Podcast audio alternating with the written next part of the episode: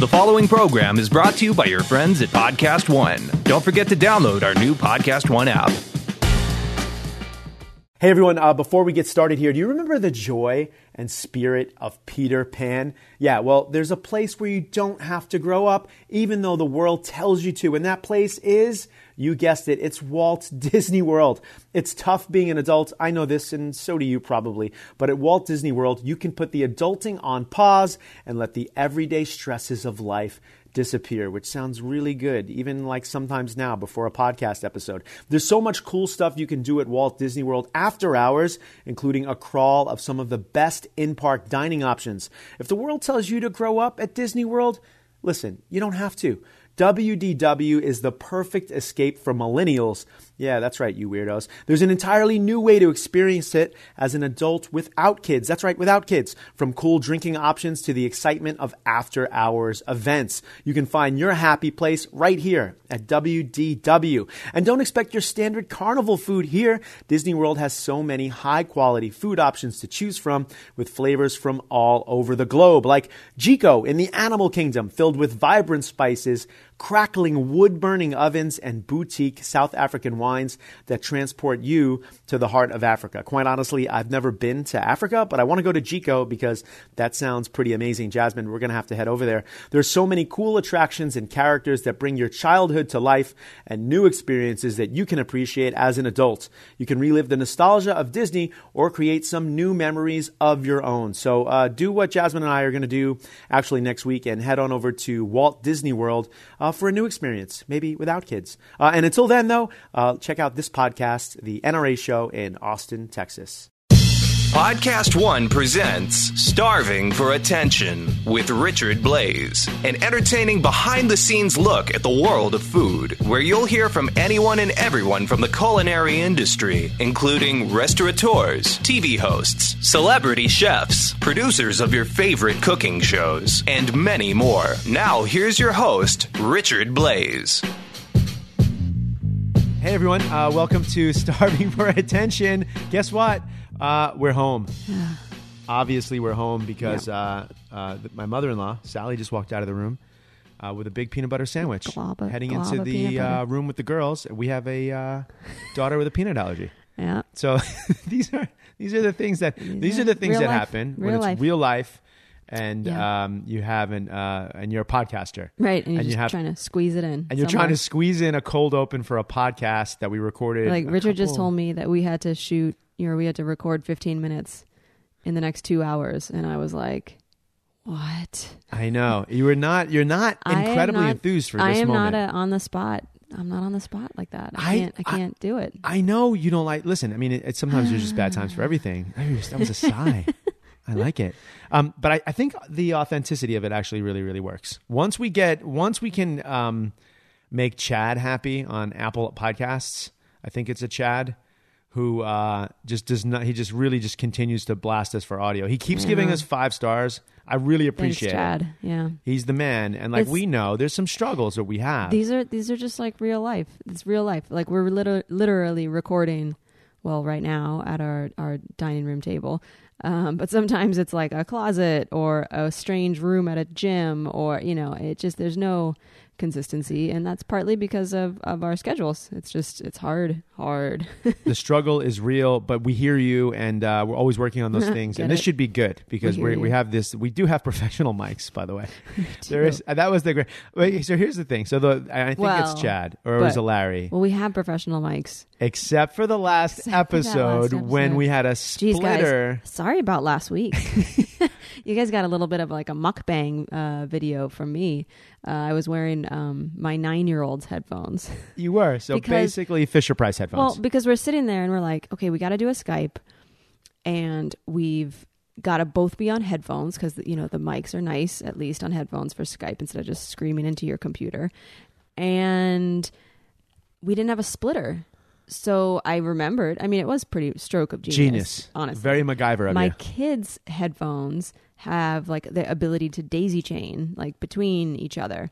So if you know one, there's one iPad that two kids can watch whatever show is on there. It's genius, smart. Whoever developed those headphones, genius. So grab those headphones, put them on, and then hooked Richard's just normal headphones into it.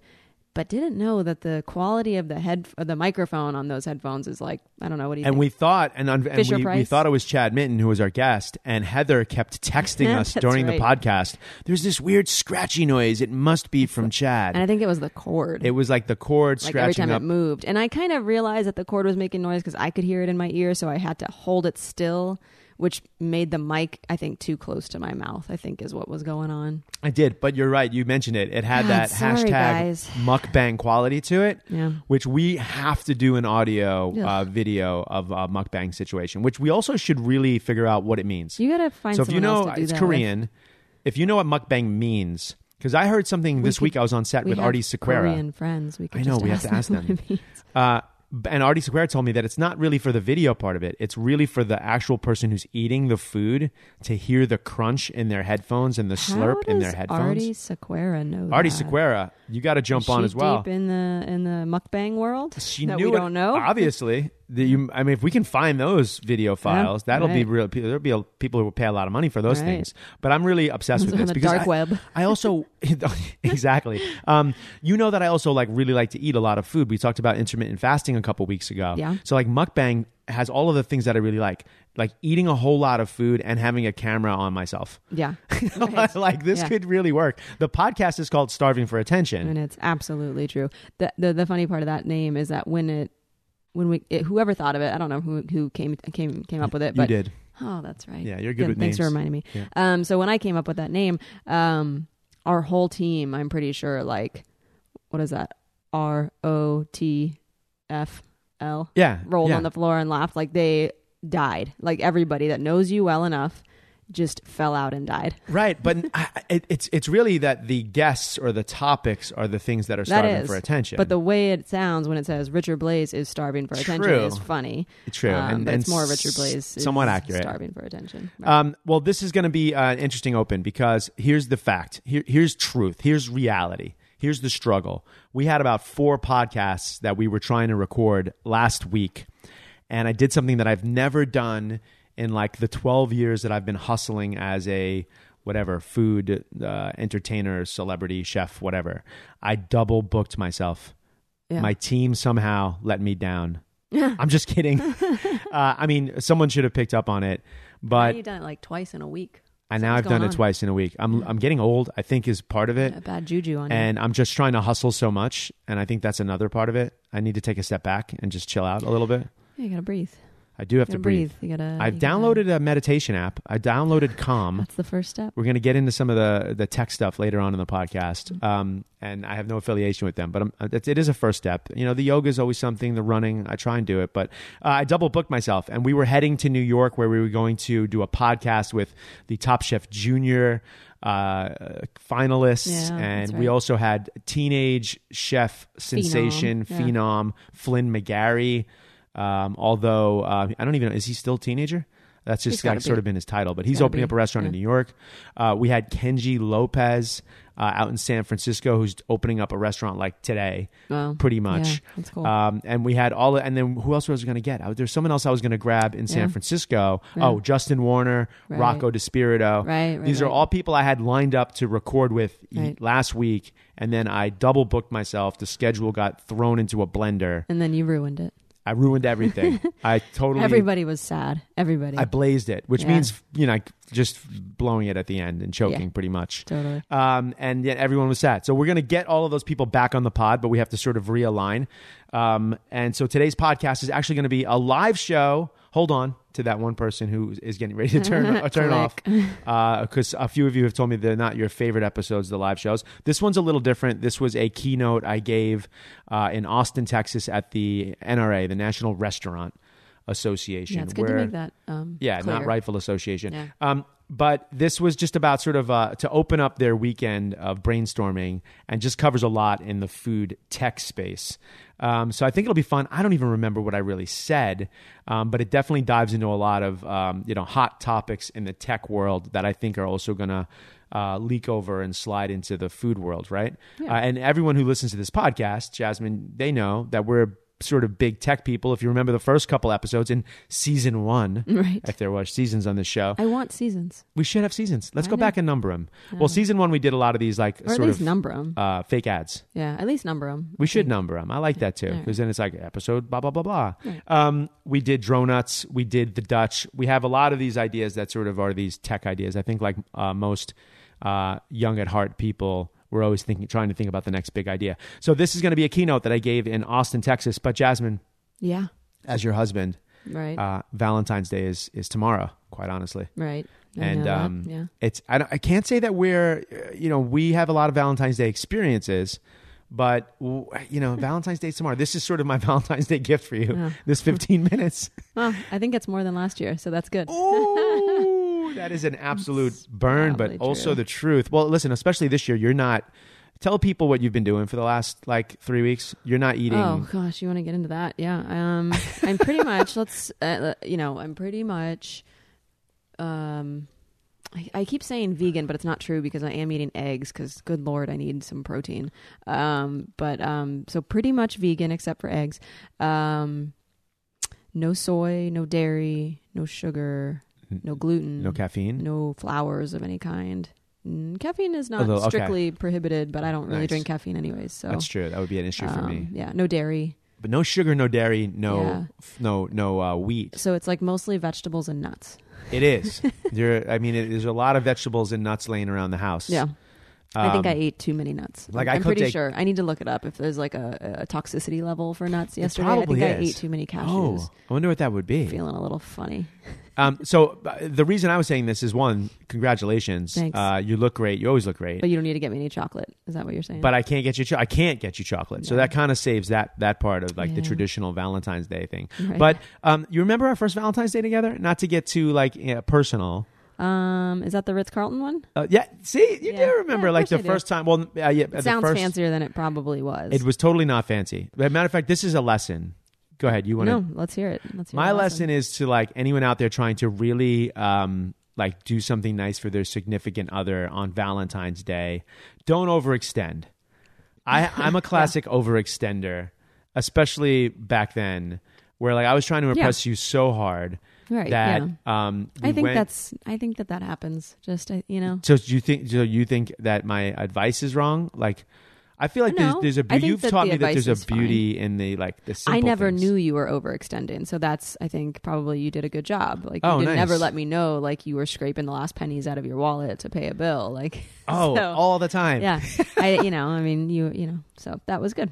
anyway, yeah, it sounds really fancy, but like the first Valentine's Day that I was courting you, um, we went uh, to like we spent Well, the we night had crazy service. Well, I we mean, had a service at a service. restaurant. right? So Right. we were running a restaurant that we were running together. Had a busy. I mean, we weren't a very busy restaurant, and then we had a pretty busy Valentine. So for restaurants, you know, it's kind of the day where, besides New Year's, where you, you kind of get a full book. It's the Super Bowl of like the restaurant world, like right, New yeah. Year's Eve and Valentine's Right. Day. Like you're Yep. saying, If you're not full any other day, close you're most automatically. likely going to be full on those two days. if you're anywhere near a fine dining restaurant, I should Right. preface Yeah, that yeah, yeah, not of not like course. fast food or anything, but like if if you're anywhere in the fine dining neighborhood sort of restaurant, and you're not busy on Valentine's Day or New Year's Eve, just close Yeah, because it's not going to It's work. not It's just an happening. automatic day, yeah, and that's free. um, free uh, Trailblaze Consulting. There.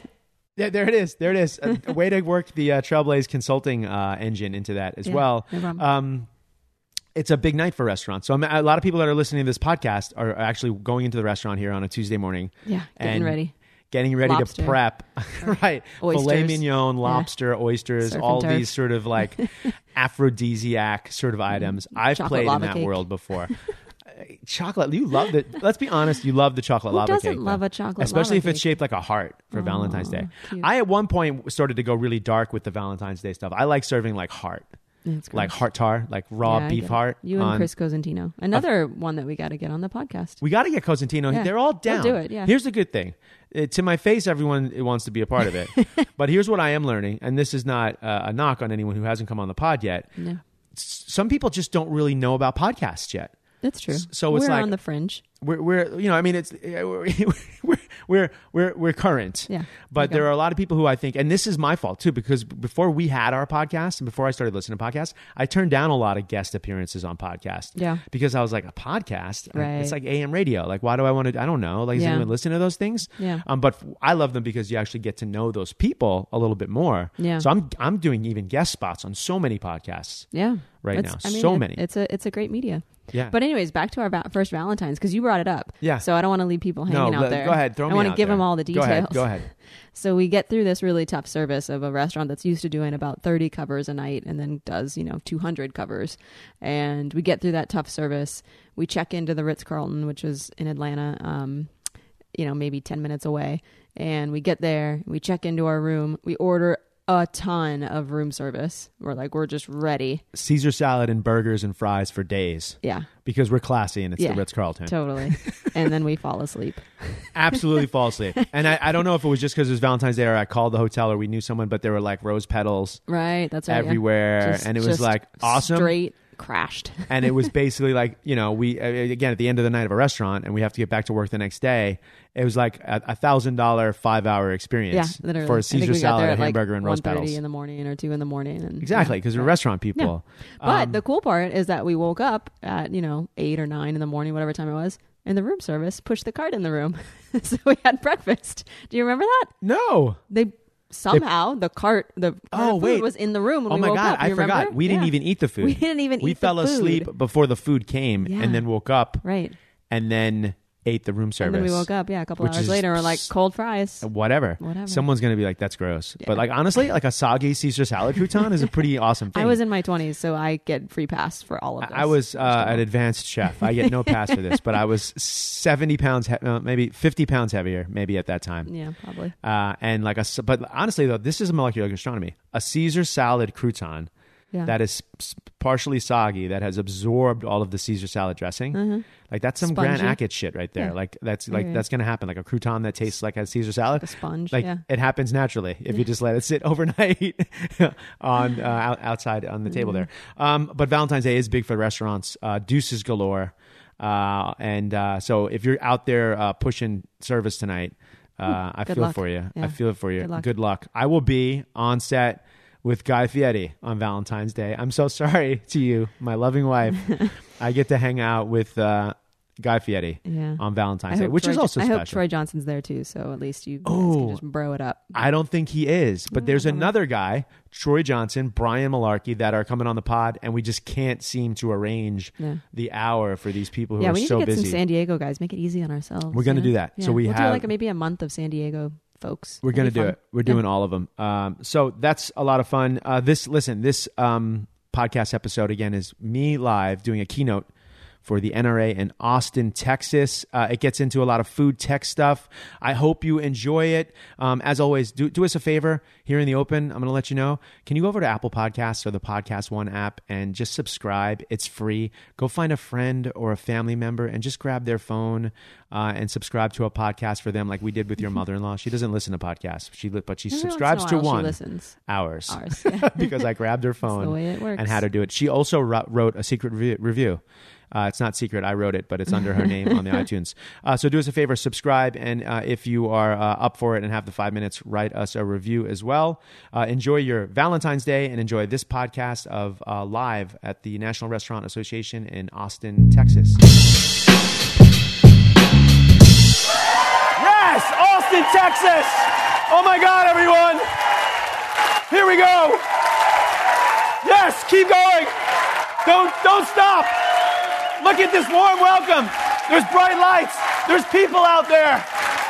Yes, you did it, everyone. 13 seconds of uproarious laughter and cheer uh, as I'm just stalling. Thank you so much. I appreciate that very much. Let me see. I've been dropping Instagram stories all day. Let me get that live. Uh, but thank you so much. That was a warm welcome. Uh, you guys have been uh, incredibly kind. I've ran into some of you uh, already um, yesterday. Um, and I ran into you yesterday, and you were saying some really kind things, like in the lobby um, where uh, I met one of you last night. Uh, and you came up to me and you sat down and you said that you really, really uh, love my work. Uh, you love my work um, on Food Network, and you're a fan of all my restaurants. It made me just really incredibly happy uh, to hear all of that, especially um, when uh, you walked away and you said, I can't wait to tell my mom I met Bobby Flay. That's, I mean, Bobby's pretty popular. I'm just going to take that. Uh, that. That's fine for me. Uh, super, super excited. We're going to cover basically uh, over the next 45 minutes or so, and you're going to have questions. Uh, so get ready to queue up some questions uh, for me when we get to the end of the, of the show. Um, but what I think is really amazing is I put together a, a little conversation that we're going to have uh, that is going to be an introduction to the things that you're going to hear and talk about over the next uh, 48 hours. Um, I think it's 48 hours, right? Uh, so I'm going to sort of introduce a lot of these ideas and concepts, and then you're going to get a chance uh, to chat with the people that are actually doing these things and integrating these things uh, into the restaurant world. Um, so should I just get into it, or we want to? What do you want to do back there, Video Village? Yeah, we're good. How are you guys doing, by the way? You doing good? Yeah, we're up, guys. Yeah, we're up. Great job, guys. Way to go. Way to go. Um, so here we go. Yeah, this is me, Richard Blais. Um, this is my sort of consulting company, um, Trailblaze, uh, which again, we sort of uh, have worked with uh, big companies to sort of develop ideas and ingredients and processes. Uh, it's also my tax shelter. Um, to, be really, really honest. Um, and uh, we try, again, we, we work with different companies, we develop different ideas. Uh, most people don't know. This is me as a celebrity chef, like I mentioned. Uh, and I get to do really cool things as a celebrity chef, like uh, appear on the Food Network topless from time to time. Um, I get to stand next to Padma Lakshmi. That's one of my favorite pictures. I hang out with my buddy Guy Fieri. Uh, real quick, this top center uh, photo over there is uh, me on the Today Show. I, I, just have one quick little um, note for you. If you end up going on the Today Show for your company, which a lot of you will because you're doing amazing things, don't ever pour liquid nitrogen on Kathie Lee's feet. It's an automatic three year ban from the Today Show. Um, you know, I'm back now, everything's good, but just don't do that automatic three year ban. Uh, so that's me as a celebrity chef. But again, I was talking about how my start uh, was as a you know chef and a restaurateur, and quite honestly, well before that, uh, my first job was at this little place, uh, maybe you've heard of, called McDonald's, um, where I had a very prestigious position at McDonald's. I was the poissonnier, which means fish cook in French, which is very important at a fast food hamburger restaurant that serves one seafood item. Uh, but the first batch of filet of fish that I sent out as a 14 year old, I forgot to put the top buns on those filet of fish sandwiches. Uh, so I was avant garde well before I knew that that was going to be my calling. I have backed up a drive through from time to time. Uh, but generally, my story as a cook is from McDonald's uh, to El Bulli. This is El Bulli, one of the most uh, inventive restaurants in the world uh, for a number of years. This is actually me taking a picture of uh, Chef Ferran Adria right there, mainly because I thought he looked like Latka from Taxi. and I just wanted to sort of do that meme at some point in my life. Uh, this, though, is really important for me. That's me. That's me. I hope, like, usually someone's like, no, you're very kind. Uh, you're very kind Innovation Summit attendees. Um, but um, sort of as I went down the road as a cook, I fell into a lot of sort of uh, traps that a lot of uh, young cooks fall into. Uh, I became basically uh, fat, mean, and unhappy. um, and this was me during that faking a smile. Um, I failed a ton before I reached any sort of success. I closed a restaurant called uh, Blais. That's my last name. I didn't have any rights to my name. Uh, the restaurant closed, even though it was on every sort of like best restaurant in the country sort of list. Uh, I had minus $600 in my pocket. Uh, and I was sort of miserable. And to really illustrate that, this is a meme of Nicolas Cage from Leaving Las Vegas, if you can see it, where I think he's sort of drunk and miserable. Um, so I think it's always really important to talk about failure uh, before you, you know, or right after you talk about success, because I could just come out here and say a lot of fun things, and then you're like, I don't like that guy, he's kind of a douche. Um, uh, today, I really wanted to get into this one common theme of our talk, and it is sort of the lens of humor or being ridiculous to sort of get to a point of innovation or creativity. This is the homepage for my uh, new podcast that I host called Richard Blais is Starving for Attention, which is pretty obvious, right, already. Um, and we have a lot of fun on that podcast. It's the only thing I'm going to sell you today. It's free. Just hit subscribe on your phones. We bring in different people from the industry. We chat with chefs and uh, people in the TV game. We'd love to bring some of you on the podcast. Uh, but what Starving for Attention taught me is, is this idea of how humor and being ridiculous uh, can really open up some innovation. Because on a podcast, you know, you guys listen to podcasts, by the way? Really? I'm surprised. Not that, yeah, everyone. Okay, give it, yeah, give it up. If you hear something, give it up for podcasts. If you like it, yeah. Um, they save time, right? You can learn so much listening to a podcast. Um, but really, when we started getting into it, you know, you hear commercials on podcasts. Um, and we did not have the ability uh, to find funding for the podcast right away. So we decided, like, wow, our podcast would be really sucks if we don't have commercials. Commercials are the best parts of podcasts. When the host has to read something that they don't want to read, and then they're like, go get shaved or buy these sneakers or whatever it is. So we decided when we were producing the podcast that in the beginning, before we had sponsorship, which we now luckily have, that we would just start developing ridiculous ideas uh, to sell as podcast um, apps. And then we got into, we had a lot of fun sort of developing these. So one of them, one of my favorites, is this idea that I had where uh, I love donuts. Do you guys love donuts? Yeah, okay. Yeah, everyone loves donuts. I also really love drones. Uh, and I love aviation. So why not, especially in this day and age, develop a concept that delivers donuts through drone and call that company Dronuts? Uh, this is something I'll actually be doing on a morning show in a couple of weeks. I'm hoping I don't crash it into Kathie Lee uh, again, because then that's going to be a lifetime ban, I'm pretty sure. Um, but it was kind of fun because we launched this as a joke, and then we started realizing, wait, that's not a joke. It's already, it's already kind of happening.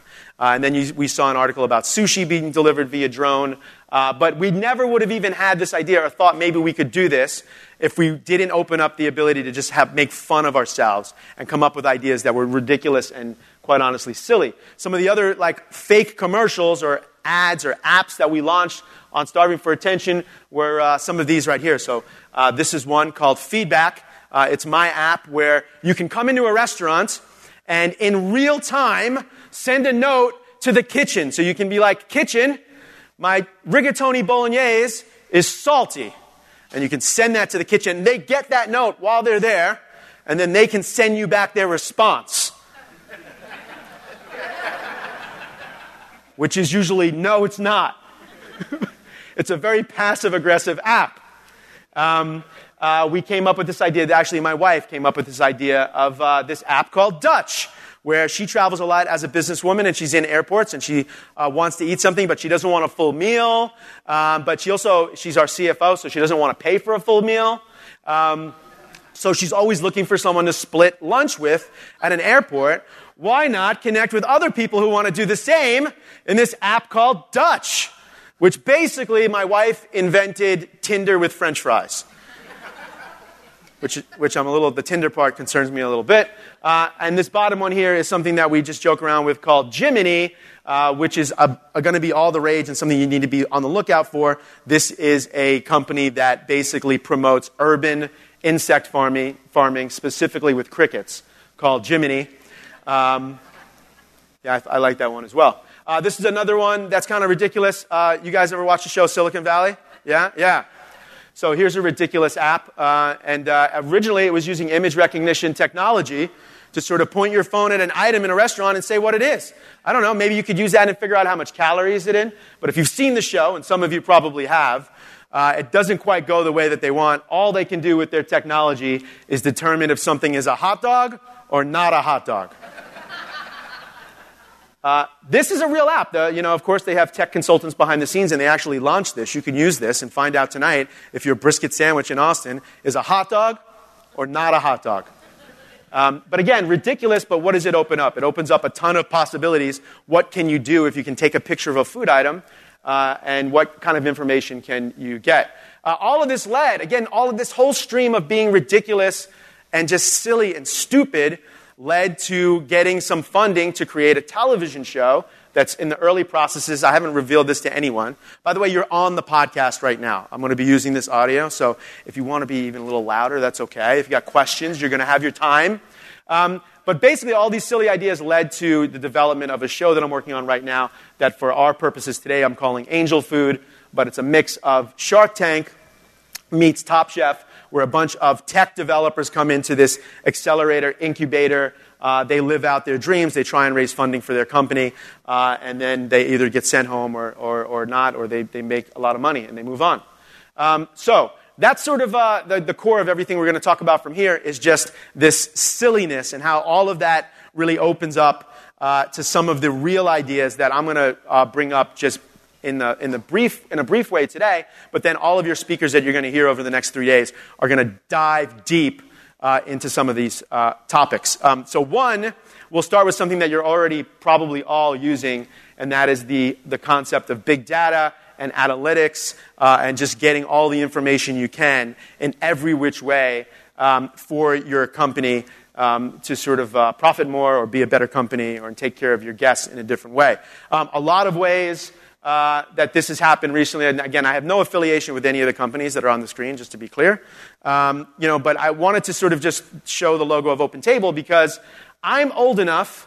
Um, don't let the tight pants fool you. I'm old enough um, that I remember when OpenTable was a brand new thing, right? I remember some of you are really young out there. There used to be someone called a reservationist that sat in a room and answered a hardline phone and took a reservation and then wrote that down on paper in a book and then ran that to the front desk. And that's how people um, you know, took care of making reservations. Um, I just want to mention this moment because, again, I lived through it, and I remember being sort of the person who was like, that's stupid. Um, you know, there's a romance in the reservation book. Uh, we like our reser- right. We like our reservationist. Um, you know, this I don't. You have to buy three screens and hardware, and it's just it's expensive. Uh, and what happened with OpenTable, or what has happened with companies like OpenTable? I know a lot of you have, have, have the next version of it. Um, but it became something that not only uh, was just something that was easier for reservations, but it became a way to collect data. And I remember then a couple years later being able to go up to OpenTable and see area codes on phone numbers from reservations, and then start of even in just my head napkin math, figuring out, yeah, all of these area codes come from Chicago. There must be something in town. Oh, look at that. The concierge from the hotel says that there's a, a beef council in town from the Midwest. No wonder why everyone's here from Chicago. Now we can start developing our menus and our items and our service around our guests. You know, then what happened also with uh, OpenTable is that then it became sort of the place where you had to go to make a reservation at any restaurant.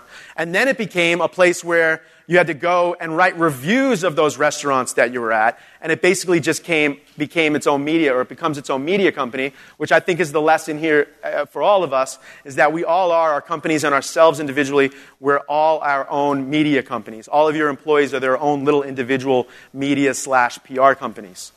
Um, recently, my restaurants have gotten into uh, this whole thing called geofencing. I'm sure a lot of you are, are aware of it in analytics.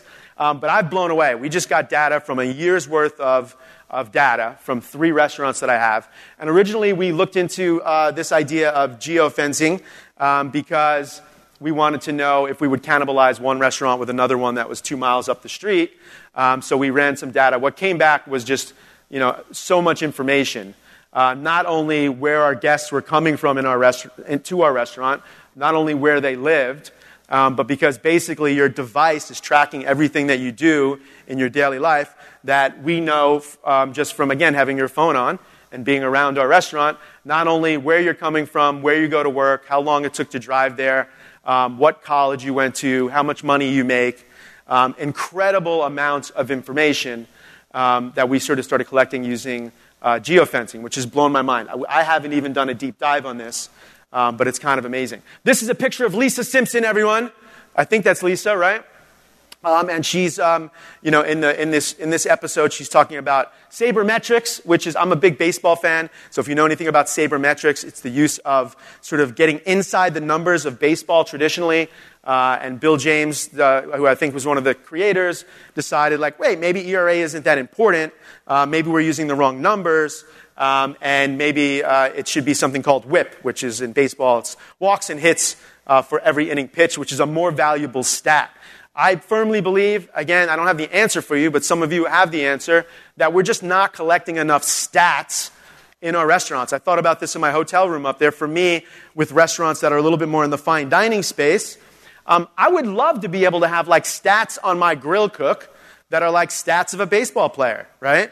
Um, why not? Like, I want to know the, a young Richard Blais how many times of those 200 steaks he cooked actually ended up mid rare, how much he was behind uh, on getting that steak to the, the pass or to the expediting station.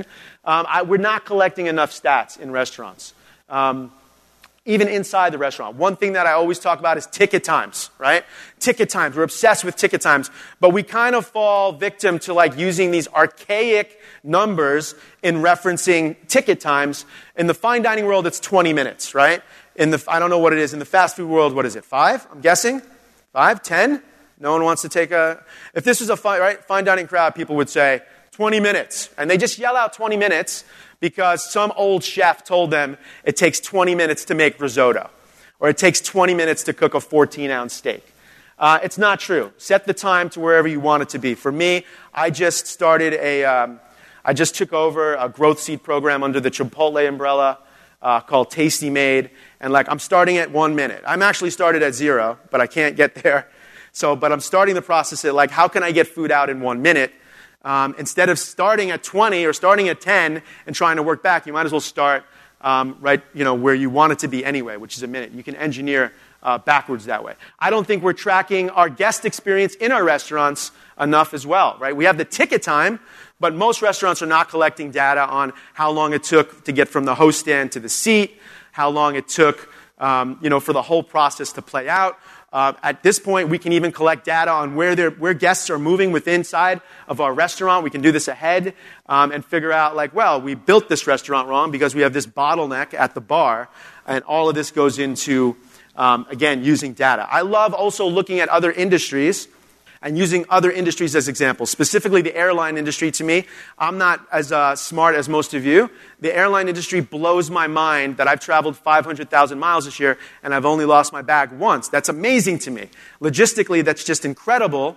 Um, and besides the just normal facts that like planes don't really crash, just the fact that that all works uh, is amazing. Look to other industries um, to sort of find inspiration in ours. Okay, everyone, listen, thank you so much for listening to this episode of Starving for Attention. Uh, you might not know this, but uh, there's some useful car tips you might not be aware of. A coffee filter and a little bit of olive oil can clean your interior, removing excess weight from your car will improve gas mileage. That makes sense. And you can place your key fob to your chin to increase its range, although I can't imagine that that's great for your chin. It's weird, right? Well, here's another tip you might also not know about. TrueCar also helps people get used cars. That's right. TrueCar isn't just for buying new cars. With their certified dealer network and nationwide inventory of nearly 1 million used cars, you'll enjoy real pricing on actual inventory and a simpler buying experience, whether you buy new or used. And with TrueCar, users can see what others paid. So they know if they're getting a good deal before even buying, which is amazing. They're also more likely to enjoy a faster buying experience by connecting with TrueCar certified dealers. When you're ready to buy a new or used car, check out TrueCar and enjoy a more confident car buying experience. Some of these features might not be available in all states, but this podcast is available in all states, so enjoy the second half. Hey y'all, this is Matt. And Michelle from Thug Kitchen, here to tell you about our new show, Forked Up, a Thug Kitchen podcast exclusively on Podcast One. We're stepping out of the kitchen and into your earbuds every week to discuss food, politics, pop culture.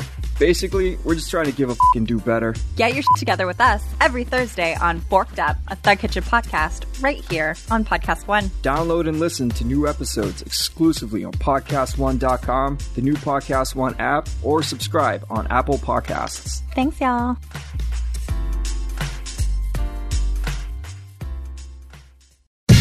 This is Starving for Attention with Richard Blais.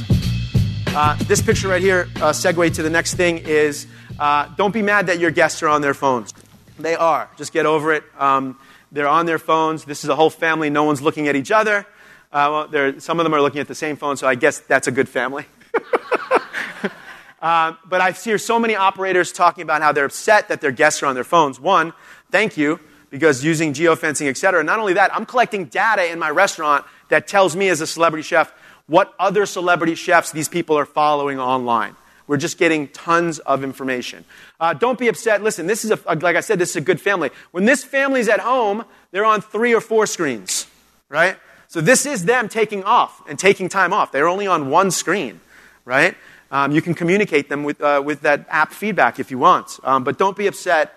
Uh, again, everyone is on their phones, and this should be something that we should be uh, figuring out ways to communicate with them, you know, maybe while they're in the restaurant, or figuring out ways to work that device into our operations instead of just being uh, mad at them. Uh, briefly, because uh, again, this is not my expertise, um, but this is my, my slide that really just gets into uh, AI, right? Uh, so these are some of my AI characters throughout history uh, Space Odyssey, uh, the movie Her, which, uh, which really is pretty close to being real right now. Vision from the Avengers, I'm a big nerd, C3PO, and Data. These are all extreme versions of artificial intelligence. Um, and I think I wanted to show this page to you because a lot of people, especially sort of just normal people, like they feel like artificial intelligence is this. It's going to be an actual robot that's going to walk around and do everything. And that probably will happen, but I think we're at least 10 years away from that sort of thing, maybe 20 away from that sort of thing. The, the, the doomsday scenario of AI, um, I think, although it's very controversial, is something we don't really have to be concerned about within the next two uh, to five years. Some of your other speakers, I think, uh, maybe they'll disagree. I don't know. Probably not. Um, here's where I think we can start thinking about AI that's happening right now. Uh, and for my purposes, AI, chatbots, assisted intelligence, whatever you want to call it, um, but ways to communicate with our guests. So I feel like right here, this is the drive through, obviously, uh, uh, and this is uh, sort of uh, leading into the next topic. This is a version of AI, right? So this is voice to everything. I was just speaking to one of the uh, speakers who's going to talk later today who validated me, so I really felt good about that. He didn't know what I was going to talk about today. But this, just like data is already here, you should be using the data. This is the next big thing that's going to happen right now, tomorrow, right? It's happening already. Um, voice to everything. So you're already familiar to going to that drive through and speaking to a person in a speaker box. Some of you probably already have uh, betas and prototypes already working in the fast food world. Um, but that seems like the drive through order taker is the next reservationist to me, if that makes any sense, right? Because you certainly can speak uh, to a computer to order hamburgers and french fries and milkshakes. Um, what's really important here is I have two kids. One's 10 years old and one's 6 years old. Um, my 10 year old, when she was two, she was born in the world of the smartphone. She knows nothing else except the world of the smartphone. My two year old, when we were at a doctor's visit early on in her life, picked up a magazine, a real like People magazine, and started swiping the photo on the magazine. I was like, oh, she's stupid. she's not stupid. I mean, she's adorable. But her world is that was her world. She was born in that world. Her ma- a magazine to her is a digital app that you slide pages through. Those are our guests. You know, those are becoming our guests right now. Um, my six year old walked into a, our, our, our neighbor's house the other day and just started commanding the house to do things. House. Okay. Alexa, play frozen Disney music. Alexa, what's the weather? That's my six year old. She doesn't even need to touch anything now. And this is something that we're going to see. I'm getting goosebumps, by the way, talking about this, because this is something we all need to jump on. You're probably a little late, because this is something that's happening right now, right around the corner, six months, six months from now. Um, Alexa can be your, your drive through, or, or uh, can be, you know, voice to can be everything. This is the clapper, guys. Which, like, this, Someone's, whoever invented the clapper is kicking themselves right now because they were onto something, right? Sound to something technology that worked right now. Um, now it's sort of voice. Um, but listen, what, what can that sort of uh, voice do? I mean, other ways uh, to think about you know, what voice can do in a restaurant, and this is just me uh, truly um, spitballing, is you know, what about in my fine dining restaurant? My server goes to a table. My server takes your order. My server goes back to a desktop computer, basically. Then she places the order. Then the order goes in the kitchen. Then someone gets that, and then someone reads that order out loud. That's how it works. That's ridiculous, right? Now, you might say, well, servers now have tablets. Sure, that's saving a step. But why are servers just not saying in their microphone, order two steaks, one fish, a side of grits, some spinach, and uh, whatever, and, and two souffles for dessert? And why is that voice not just going straight to the kitchen to replace the expediter in my kitchen um, where that person now would be reading a piece of paper. Now, why is it not just Jones, which, by the way, Jones is the name of my operating assistant. My, my, that's my Alexa is Jones.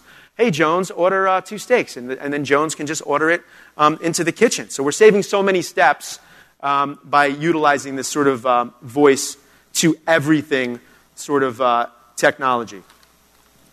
Uh, you, okay, back here real quick. So again, it gets us into this part, smart technology. Uh, we all know that we're right here already. Um, these are, everyone knows a smartphone, of course. Uh, this is just my way of telling you that I just bought a Tesla, by the way. Um, I'm, again, I consider myself kind of smart. I'm blown away by the smart car. The thing does drive itself. That's, that's insane, right? Now, airplanes have been driving themselves for a long time, so it shouldn't really surprise me. Um, but it is, uh, it obviously is changing the world. So if we're talking about smartphones, everyone now knows there's smart cars. Um, obviously, the next step, and you see it already with appliances, is smart technology in the kitchens and in restaurants.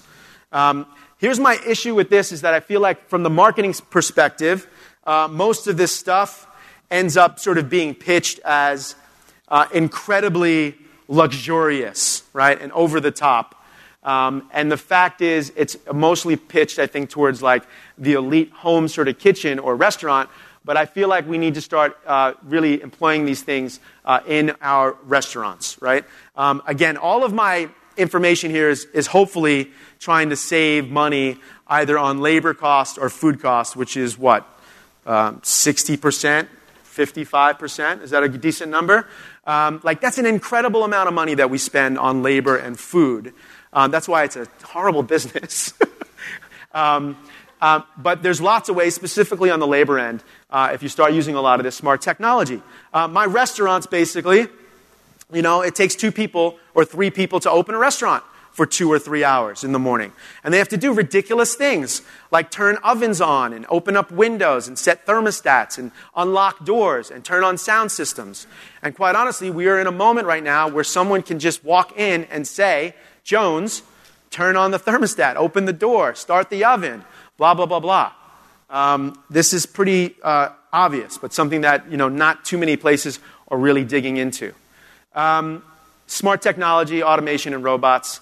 Uh, listen, these are uh, a couple of different companies that I've seen. So this is a sous vide uh, machine. I think it's Nomiku, um, which is, uh, again, you guys know I cook with all this modern gear and gadgets. Um, sous vide is a whole conversation on its own, but you can see here in the slide, um, this is a cooking device that's being operated from uh, a smartphone. Um, this is amazing for me as an operator because, one, I have things cooking overnight, as an example, when there's no one in the building and I'm not spending any labor on things being done. Um, but I can also monitor it. I can, I can take care of uh, the precision of it and the consistency of it. Um, this is just sous vide. I just came back from a, a talk that I just did in Brooklyn yesterday. I'm just really trying to say I was in Brooklyn yesterday. I was. Um, um, where it's ovens, right? So if sous vide's too much for you, and you're like, I don't know about that, the fact that like ovens are doing the same thing right now, I can control my oven, I don't need an operator for it, I can cook overnight, et cetera, et cetera. Next here is, I think we have this, this, this company is actually in the audience, so they're going to be around this week. So this is uh, basically a robot that makes salads. Um, which is kind of amazing. I see a robot that makes salads, and I eliminate a salad cook or two or three from my system. Uh, and that, I mean, besides, you're going to get into this later, but it's also telling you the nutrition. Uh, it's also, I mean, when you start thinking about health and safety and you have no hands now touching food, a lot, a lot of exciting things uh, ahead when we start talking about automation uh, and robots. Uh, that's a reality. And speaking of reality, uh, let's real quick just touch on virtual reality, right? Back to one of my favorite shows, Silicon Valley.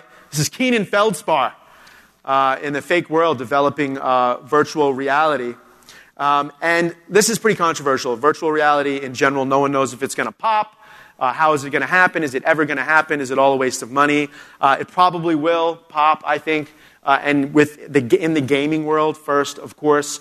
Um, but I think it would be sad to not just think about your restaurants or your businesses and not just think a little bit about virtual reality. So when I think about virtual reality in the restaurant world or the food service world, I am thinking about things like, uh, for example, I just came back from visiting one of these, one of the big boy companies that are out there, you know, a publicly traded company that has a campus that has acres and acres of buildings and materials where they're bringing in all of their people to learn how to cook their food and run their operations and spending tons of money on hotels and flights to bring people into a replicated kitchen of one of their thousand kitchens or two thousand kitchens around the world, whatever it is.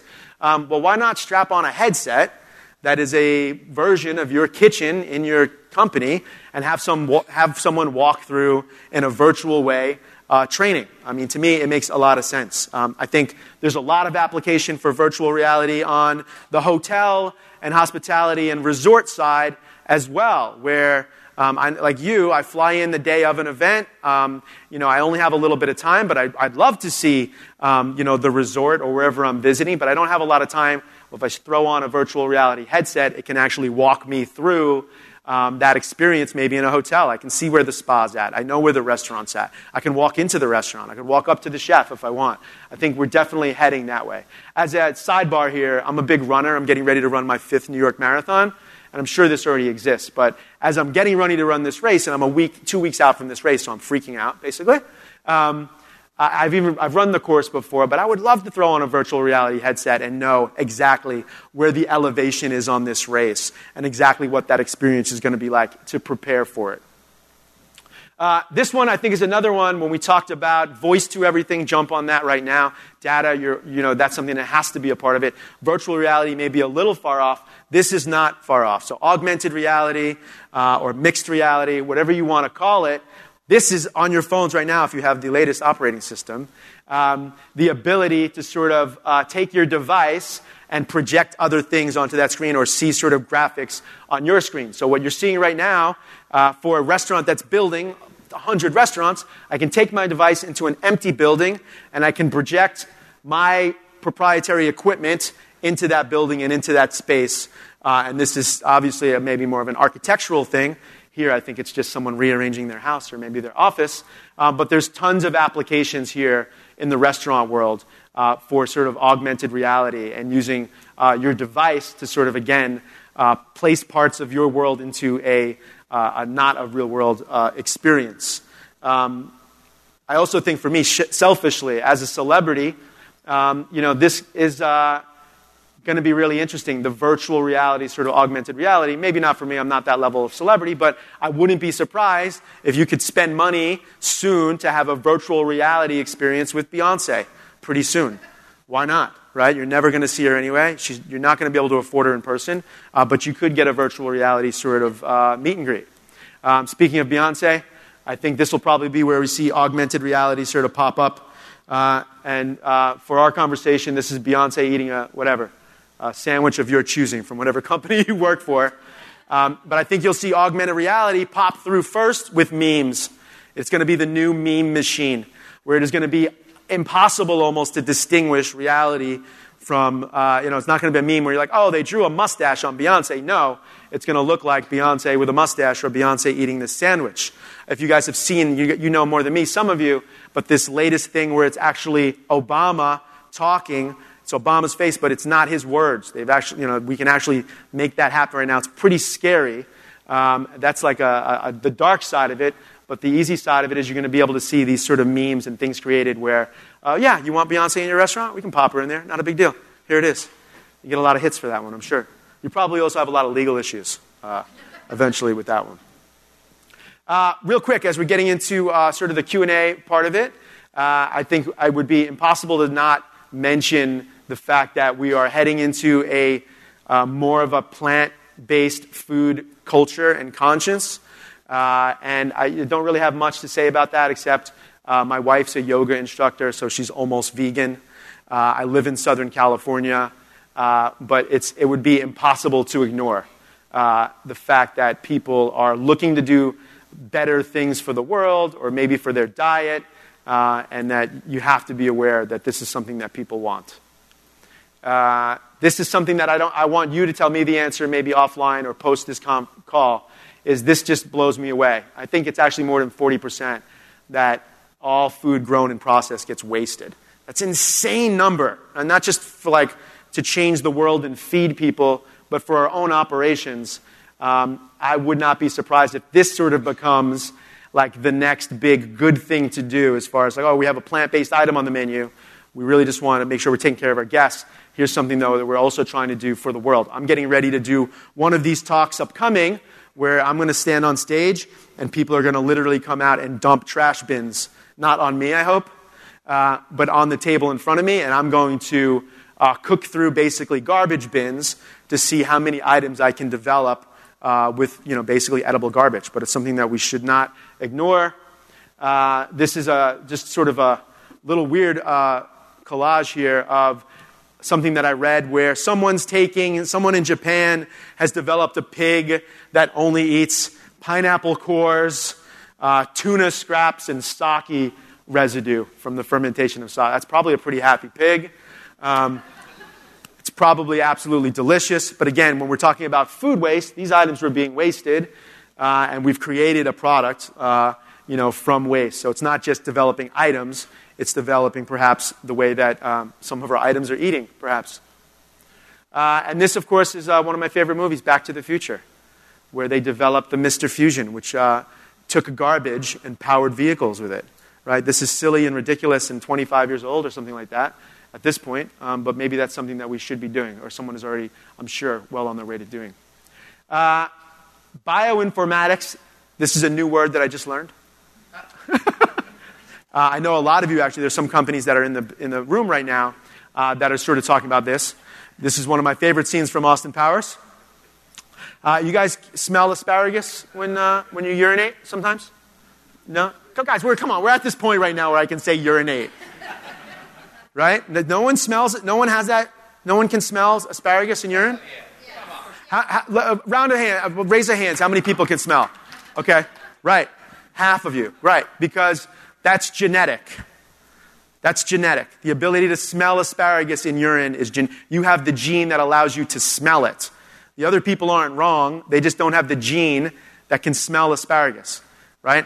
I've done a couple of DNA tests already. You know, these companies now that are doing all this DNA work. The first one was great. I wanted to find out how Swedish I was.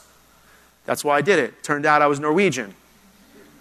Really great information about me and my family. I'm adopted on one side of my family. It was amazing. Um, the next one I did was this company in the UK, and I'm going to reveal it on the Rachael Ray Show in a couple of weeks, where the, this company is just concerned about food, health, and fitness, and they take your DNA and tell you everything that you've been eating and then everything that you should be eating, right? This is something that could be cataclysmic, right, for all of us, right? Because now you don't just have someone potentially who is telling you, I'm gluten free because it's kind of cool, and I'm a hipster mom, my white wife. Um, or, you know, hey, I have this allergy. Now you have people that are going to have absolute stats on the type of food that they should be eating or should be staying away from, and it's something we should just have out there in front of us as restaurateurs uh, because we're going to have to deal with something uh, like this that's, uh, that's upcoming. Mine uh, is going to come back and say that I'm 40% ranch dressing. I'm almost sure of this.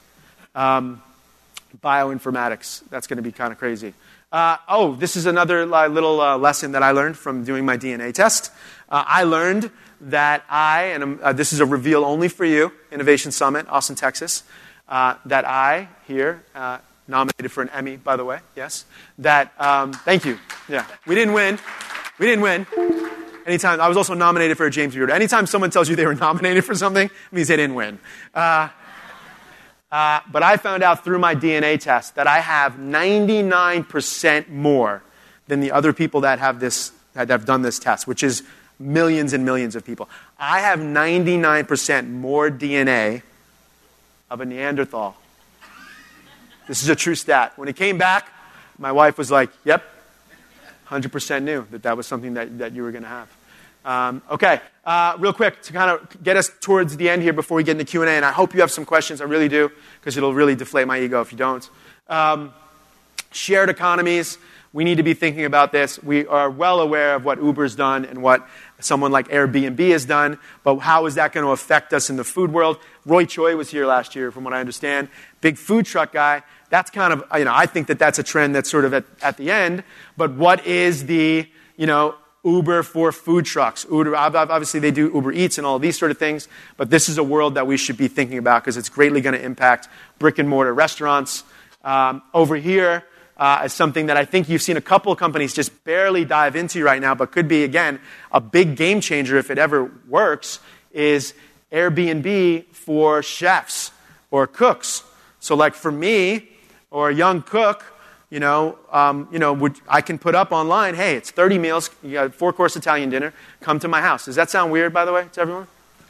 Because you're all really smart. Because you, know you know if you're like, gross, that's so weird, the follow up to that is, would you ever sleep at someone else's house? Right? Which, like, that's at Airbnb is. So that's something that we have to be uh, well, well aware. Maybe I should do a celebrity chef version of this, but I don't know if there's a market for it. Oh, thank you. You're down? You want to do it? It's $50,000 appearance. Just letting you know. Is, okay. Uh, it's not, by the way, guys. I just, I, I inflated that a little. Okay. Uh, oh, oh, what is this? Oh, this was just the, uh, the end of the reel, and I think this is just my assistant uh, kind of being uh, a joker, is I wanted to talk about ghost restaurants, but she did a slide of ghosts in a restaurant. Um, but the idea of virtual restaurants, the idea that restaurants now don't have to have walls, uh, this is something you see in big cities already. It's connected, obviously, to delivery, um, but that you can throw up a web page that sounds like the fanciest restaurant in town. Uh, you don't even need a space, and as long as you can get food to people, um, you know that's something that we have to be aware of. Uh, ghost restaurants. Uh, that's our talk, everyone. Thank you so much for hanging out. Um, we could dive into any of those topics if you want. You can ask some questions. Padma is really pretty. If that was a question you were going to ask, don't ask it because uh, it's pretty obvious. Um, the lights are up, so now I can see, oh, you're out there. There are actually people out there. That's awesome. Um, but do, if not, I can just, I have a flight, so that's okay, I guess, if there are no questions. Any questions or comments or uh, concerns? We have two mics running around the room. Here's one right up front. You got a mic coming to you. Um, you mentioned that you are able to, through um, guests that are following you in your restaurant, Yes. You're able to see what other celebrity chefs they're following. How are you? What technology are you using for that? Uh, we can talk offline about like the, or I can, if you follow up on social with me, and, and I'll let you know the companies that we're using. Um, because I don't have the name of the company off the top of my head, to be honest. Someone just gave me the spreadsheets. Um, but it, the, the, data we have is, um, is insane. Yeah. Great. Thank you. Of course. Uh, there's a question up here. Uh, oh, over here in first base. Here yeah. we go. Nice okay. beard, bro. Thanks. uh, so on, on bioinformatics, your slide you had, what do you think restaurants are going to be more transparent with nutrition information going forward because of that? Um, you know, I don't know what's going to happen with that. Like that's kind of brand brand new. Like I said, like I'm just doing, you know, getting this DNA for myself. But I'm just imagining what the average consumer now, who has like a you know a, a, an app with all of their stats on it, what that's going to do some, I mean, let's think about what, and again, there are a couple companies out here that are, are going to talk later in the show about this specific stuff. But now if you have someone that says, I need, I need whatever it is, 13% more protein in my diet, what item do you have that's going to fulfill this need? Like they could get a little, you know, could get a little wonky, right? Yeah. Um, do I think people want to see data? I don't know. As a guest, I don't really want to know that the donut's bad for me. You know what I mean? To be honest. Is it good for everyone? Probably, but it stops me from ordering donuts, unfortunately, as a as a guy's a restaurateur. You know, uh, that, did I answer your question? Yeah, yeah. I mean, yeah. it was more about just like you know, restaurants that are under twenty locations are not required by the yeah. FDA to to put out their nutrition information. And like, do you think with the bioinformatics, like they're gonna there's gonna be more pressure on them to do that? Uh, I, I don't know. I don't think so, but you might want to get ahead of it and just, I mean, even if you don't have to put it up on your menu, you should have it internally anyway, right? I think yeah. we all agree to that. Because uh, I just think, you know, if someone does come up and say, I want something that's under 500 calories, whatever it is, that we should be able to point them in the right direction anyway. Uh, maybe there'll be more pressure. I don't know. That's a good point, though. I mean, who knows what, like, this, this you know, I think that data is going to say we're all just a little fatter than we should be, and we should eat more vegetables right? Uh, so I, I, think that's what's going to happen. So we can get ahead of that sort of stuff. There was a question over here. Here's one in the center field. Yes. Question for you. So, um, talking about innovation and your concepts, what are some of the monthly, daily rituals you go through to be more innovative about, you know, thinking about new things, things that you read, music that you listen to? Nice. love to hear about your inspiration. Yeah, I mean, I, I'm just a firm believer that you know inspiration is really about turning on the receiver for it. It's not about going out to find it. It's about just putting yourself in a framework to receive uh, the information, right? So uh, it's all around us, right? So I mean, this I just came back from again. I've been in seven cities, but I was in Chicago. I was at Wrigley Field for the first time, which was a, which, which was a lot of fun. Uh, and like I was eating a Chicago hot dog, right? You guys know what this is? Chicago hot dog. It's got celery seeds on it, guys. It's molecular gastronomy. If Richard Blais made a hot dog with celery seeds, people would be like, he's crazy, right? So, like, inspiration's all around you. And, like, that had my mind turning towards I'll make an octopus hot dog with celery seed. The relish is nuclear green. Oh my gosh, what else can I make that color? Um, that being said, this is, you know what's been incredibly inspiring? I was on the, what is the name of the app? The Who, is it Whova? Right? I was on that app last night. And you guys all inspired me because I know where you work now. Uh, and I was like, wow, this is a, a, much smarter crowd than I usually talk in front of. Um, but really, inspiration is, is everywhere. So it might be some barbecue here in Austin before I jump on a plane. I might just uh, run down the river right here. Is it Lady Bird Lake, right? Did I get that right? Something like that? And like there's bats. You know, this bridge has all these bats. Maybe I'll see some bats and I'll be like, maybe I should start cooking bats. Other question over here, yes. Uh, do you consult on concept development? I love to consult on concept development. Uh, yes, I do.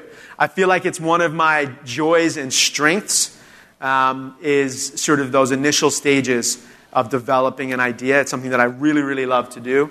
Uh, so I don't know if you want to find me, but like, uh, yeah, we love to do that. Um, it just it's, it's like it's like a birth of you know a child, quite honestly. So uh, I also love sharing ideas. So besides consulting, just general ideation, brainstorming, uh, I, and I love actually working with you know companies like yours that already have the framework, right? But that sometimes, as I'm now sort of becoming more involved in different parts of my world or in a very corporate environment, sometimes it's that environment that just slows down the ideation because there's just so many things, so many things you have to check off on. There's so much protocol. Um, so for me, being just like a dude in skinny jeans sometimes to pop into a big corporate environment, it can shake up some ideas where you maybe weren't looking, you know, that sort of direction. Yes, right here. Th- thanks for thanks for joining. Uh, you hit geofencing. You said you just got a year's worth of data. Yeah. Can you elaborate? Like, what was the data? What? How are you using that data? Right. So initially, this was I think it was for my partners to get rid of me.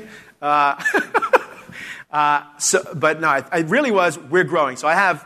Uh, I didn't really talk about my restaurant work. I have well, one restaurant called Crack Shack right now, uh, which is a chicken and egg concept. Uh, that we just got done with a Series A raise. We have two locations open, a third opening uh, in two weeks, which makes me super anxious, and then six or seven more that we're funded for to grow up the coast of California from San Diego to Santa Barbara at the moment.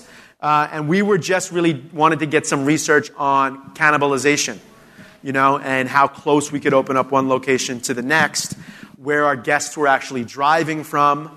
Um, you know, again, because our place has a celebrity chef component to it, you know, we also sort of wanted to find out how many people really are coming. And this happens with me, and this is me more the misery of my life. Is you know, you open up a concept, and I help develop it, but then at what point are people coming just for the restaurant, or are they coming for the celebrity that was involved for it? So that's where we sort of started opening up these. Uh, you know, the data that said, no, actually they follow, their top 20 people they follow are celebrity chefs and stuff like that. I don't know if I answered uh, your question. Uh, I was going to throw up some of those uh, screens, but I did not get approval to do that uh, just yet. But I can go uh, deeper uh, offline talking about the geofencing. More, a lot of it, too, was here's the thing with the geofencing that we found is so I have a fine dining restaurant that sits right next to a fast casual restaurant. One place has a $18, $17 check average. One place has a $67 check average. They literally are right next to each other right? So one of the other reasons why we did the geofencing, we wanted to find out is there crossover? Like, at what point is this place too expensive for those people? Does that even exist? Um, so for developing price point, we found that the geofencing was crucial too, because from my fine dining restaurant, we basically, you know, figured out that like it was only the top, you know, 2% of, you know, you know, people with shitload of money basically that were coming there so we could charge whatever we want pretty much for that restaurant, right? Or within reason. So it helps sometimes with price point, right? And that was giving us data, you know, family income data just from pinging their phones in our restaurant, which is incredible. There's a question over here, yes. Nice glasses. Um, Thank you. Warby Parkers, you buy one, they give one back to someone who needs glasses. We spoke earlier. Yes, we did. Yours are nice too. Thank you. Appreciate that. It's a nerd moment Blue. we're having. Yes. Um, given your experiences on um, Top Chef with uh, Yes. shopping in Whole Foods and uh, the decline of restaurant eating and the invasion of people like um, HelloFresh and Blue Apron, etc. Invasion is aggressive. Well, they, they are teaching a generation to cook, right? Yeah. Um, how, where is the innovation between restaurants and uh, the crossover? I, I know of Snap Kitchen here in the Austin area Mm-hmm. who sells their prepared meals into Whole Foods. Right. But what, where is the innovation from restaurants to where people really want to buy food at the end of the day? Uh, where's the, well, I mean, I just, I'm going to be a politician and not answer your question, but sound like I'm answering your question. um, I think one thing on the, on the home delivery mode, right? I see some problems in that. Like, I know a lot of people are questioning whether or not like, they're being uh, valued correctly, et cetera. And I would, I'm on the side. It might be because I'm biased because I'm a cook, right? But here's what happens. And uh, in, in full disclosure, I run a commercial on my podcast for one of these companies.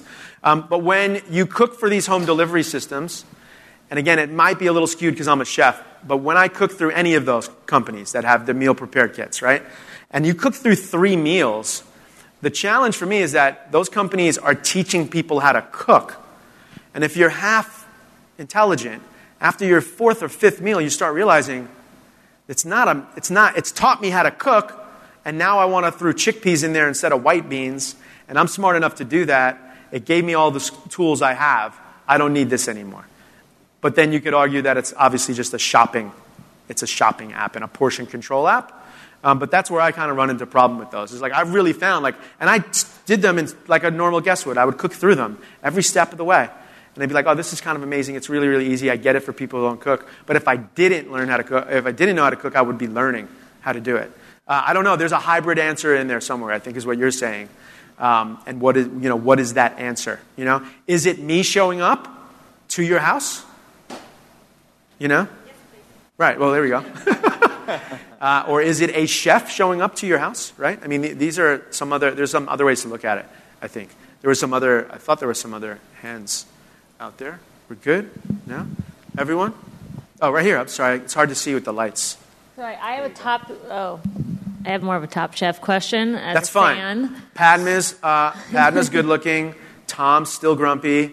Uh, I'm just trying to see if I could do the Uh, FAQ. what's the challenge that stumped you the most, or when you know they gave you a challenge, you're like, oh, I don't know how to attack this, or I don't know what to make. Sure, that's a good question. Um, I think for me, the joy is like I, I mentioned on the consulting side here. It really helps me as, a I guess, a creative thinker to have a box to play in, right? So to me, on Top Chef, as like a competitor, um, I would always be stumped with the like, and sadly, like usually the last challenges when the challenges are like, do whatever you want, show us your dream on a plate. Like that's a stupid challenge. Uh, because what does that even mean, right? I can do anything. I can't really do anything. I only have five hours. I only have this store to shop from, whatever it is. So the challenges that would stump me would be the ones that had these really abs- you know, dream on a plate sort of challenges. I want to be the guy that says, you can only use these five ingredients. You have an hour and that vending machine. Because it's a little easier for me to sort of construct sort of a, an idea when I have a box, right? And consulting, I think this helps me a lot too, because you already have your thing. I'm just coming in to sort of figure out a way to possibly do it better or different or make it more of an experience. Uh, I thought there was over here, yes, sir.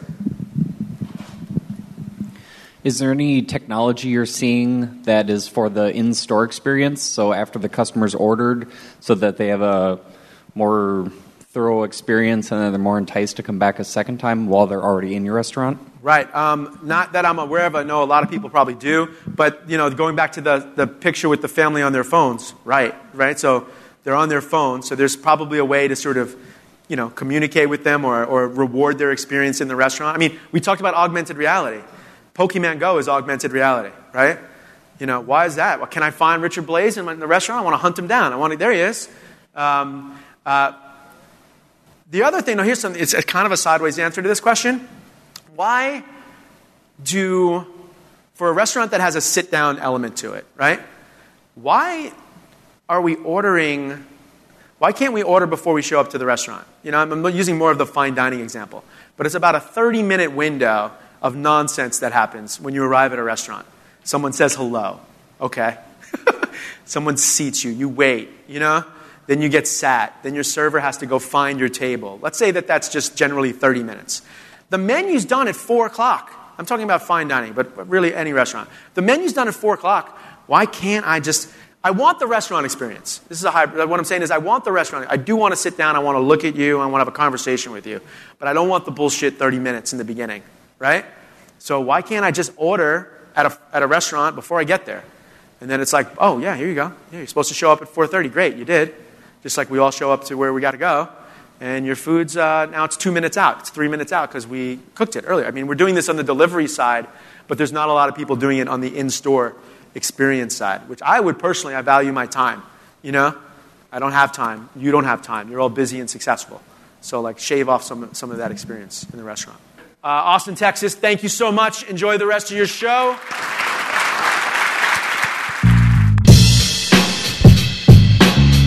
Wow, everyone, I hope you enjoyed that special episode of Starving for Attention live in Austin, Texas for the National Restaurant Association. Thank you so much for listening, and thank you to our sponsors who make this possible. So, Disney World Parks, oh my gosh, I can't even believe uh, that we're getting to read uh, Disney World Parks sort of uh, ad space. And uh, you can plan your next adventure today. Uh, we got to go to WDW together, Jasmine. That's something we have to do. Uh, and TrueCar, listen, visit TrueCar for a better car buying buying experience. You know, you can buy used or used cars now uh, using TrueCar. Thank you so much again to our sponsors, Disney World Parks and TrueCar. Uh, you keep the lights on here for Starving for Attention. Don't forget to um, subscribe on Apple Podcasts or the Podcast One app. Maybe even give us a rating or a review or something like that. And until next week, stay hungry. Thanks for listening to Starving for Attention with Richard Blais. Download new episodes every Tuesday on the Podcast One app, Apple Podcasts, or PodcastOne.com. Hey, this is Jordan Harbinger. I used to host the Art of Charm podcast, but now it's time for something new The Jordan Harbinger Show. Did you know you can be entertained and actually get a boost in your life at the same time? On this show, we dig into the superpowers of the world's most interesting thinkers and top talents. Then we deliver them to you right into your ears. But I get it. We're not all superheroes. That's why we give you their blueprint so you can live what you listen. After a thousand interviews, learning five languages, and getting arrested in a country that doesn't even exist anymore, I'm now more ready than ever to introduce you to The Jordan Harbinger Show. Listen free to The Jordan Harbinger Show, available on Apple Podcasts, PodcastOne.com, and the Podcast One app.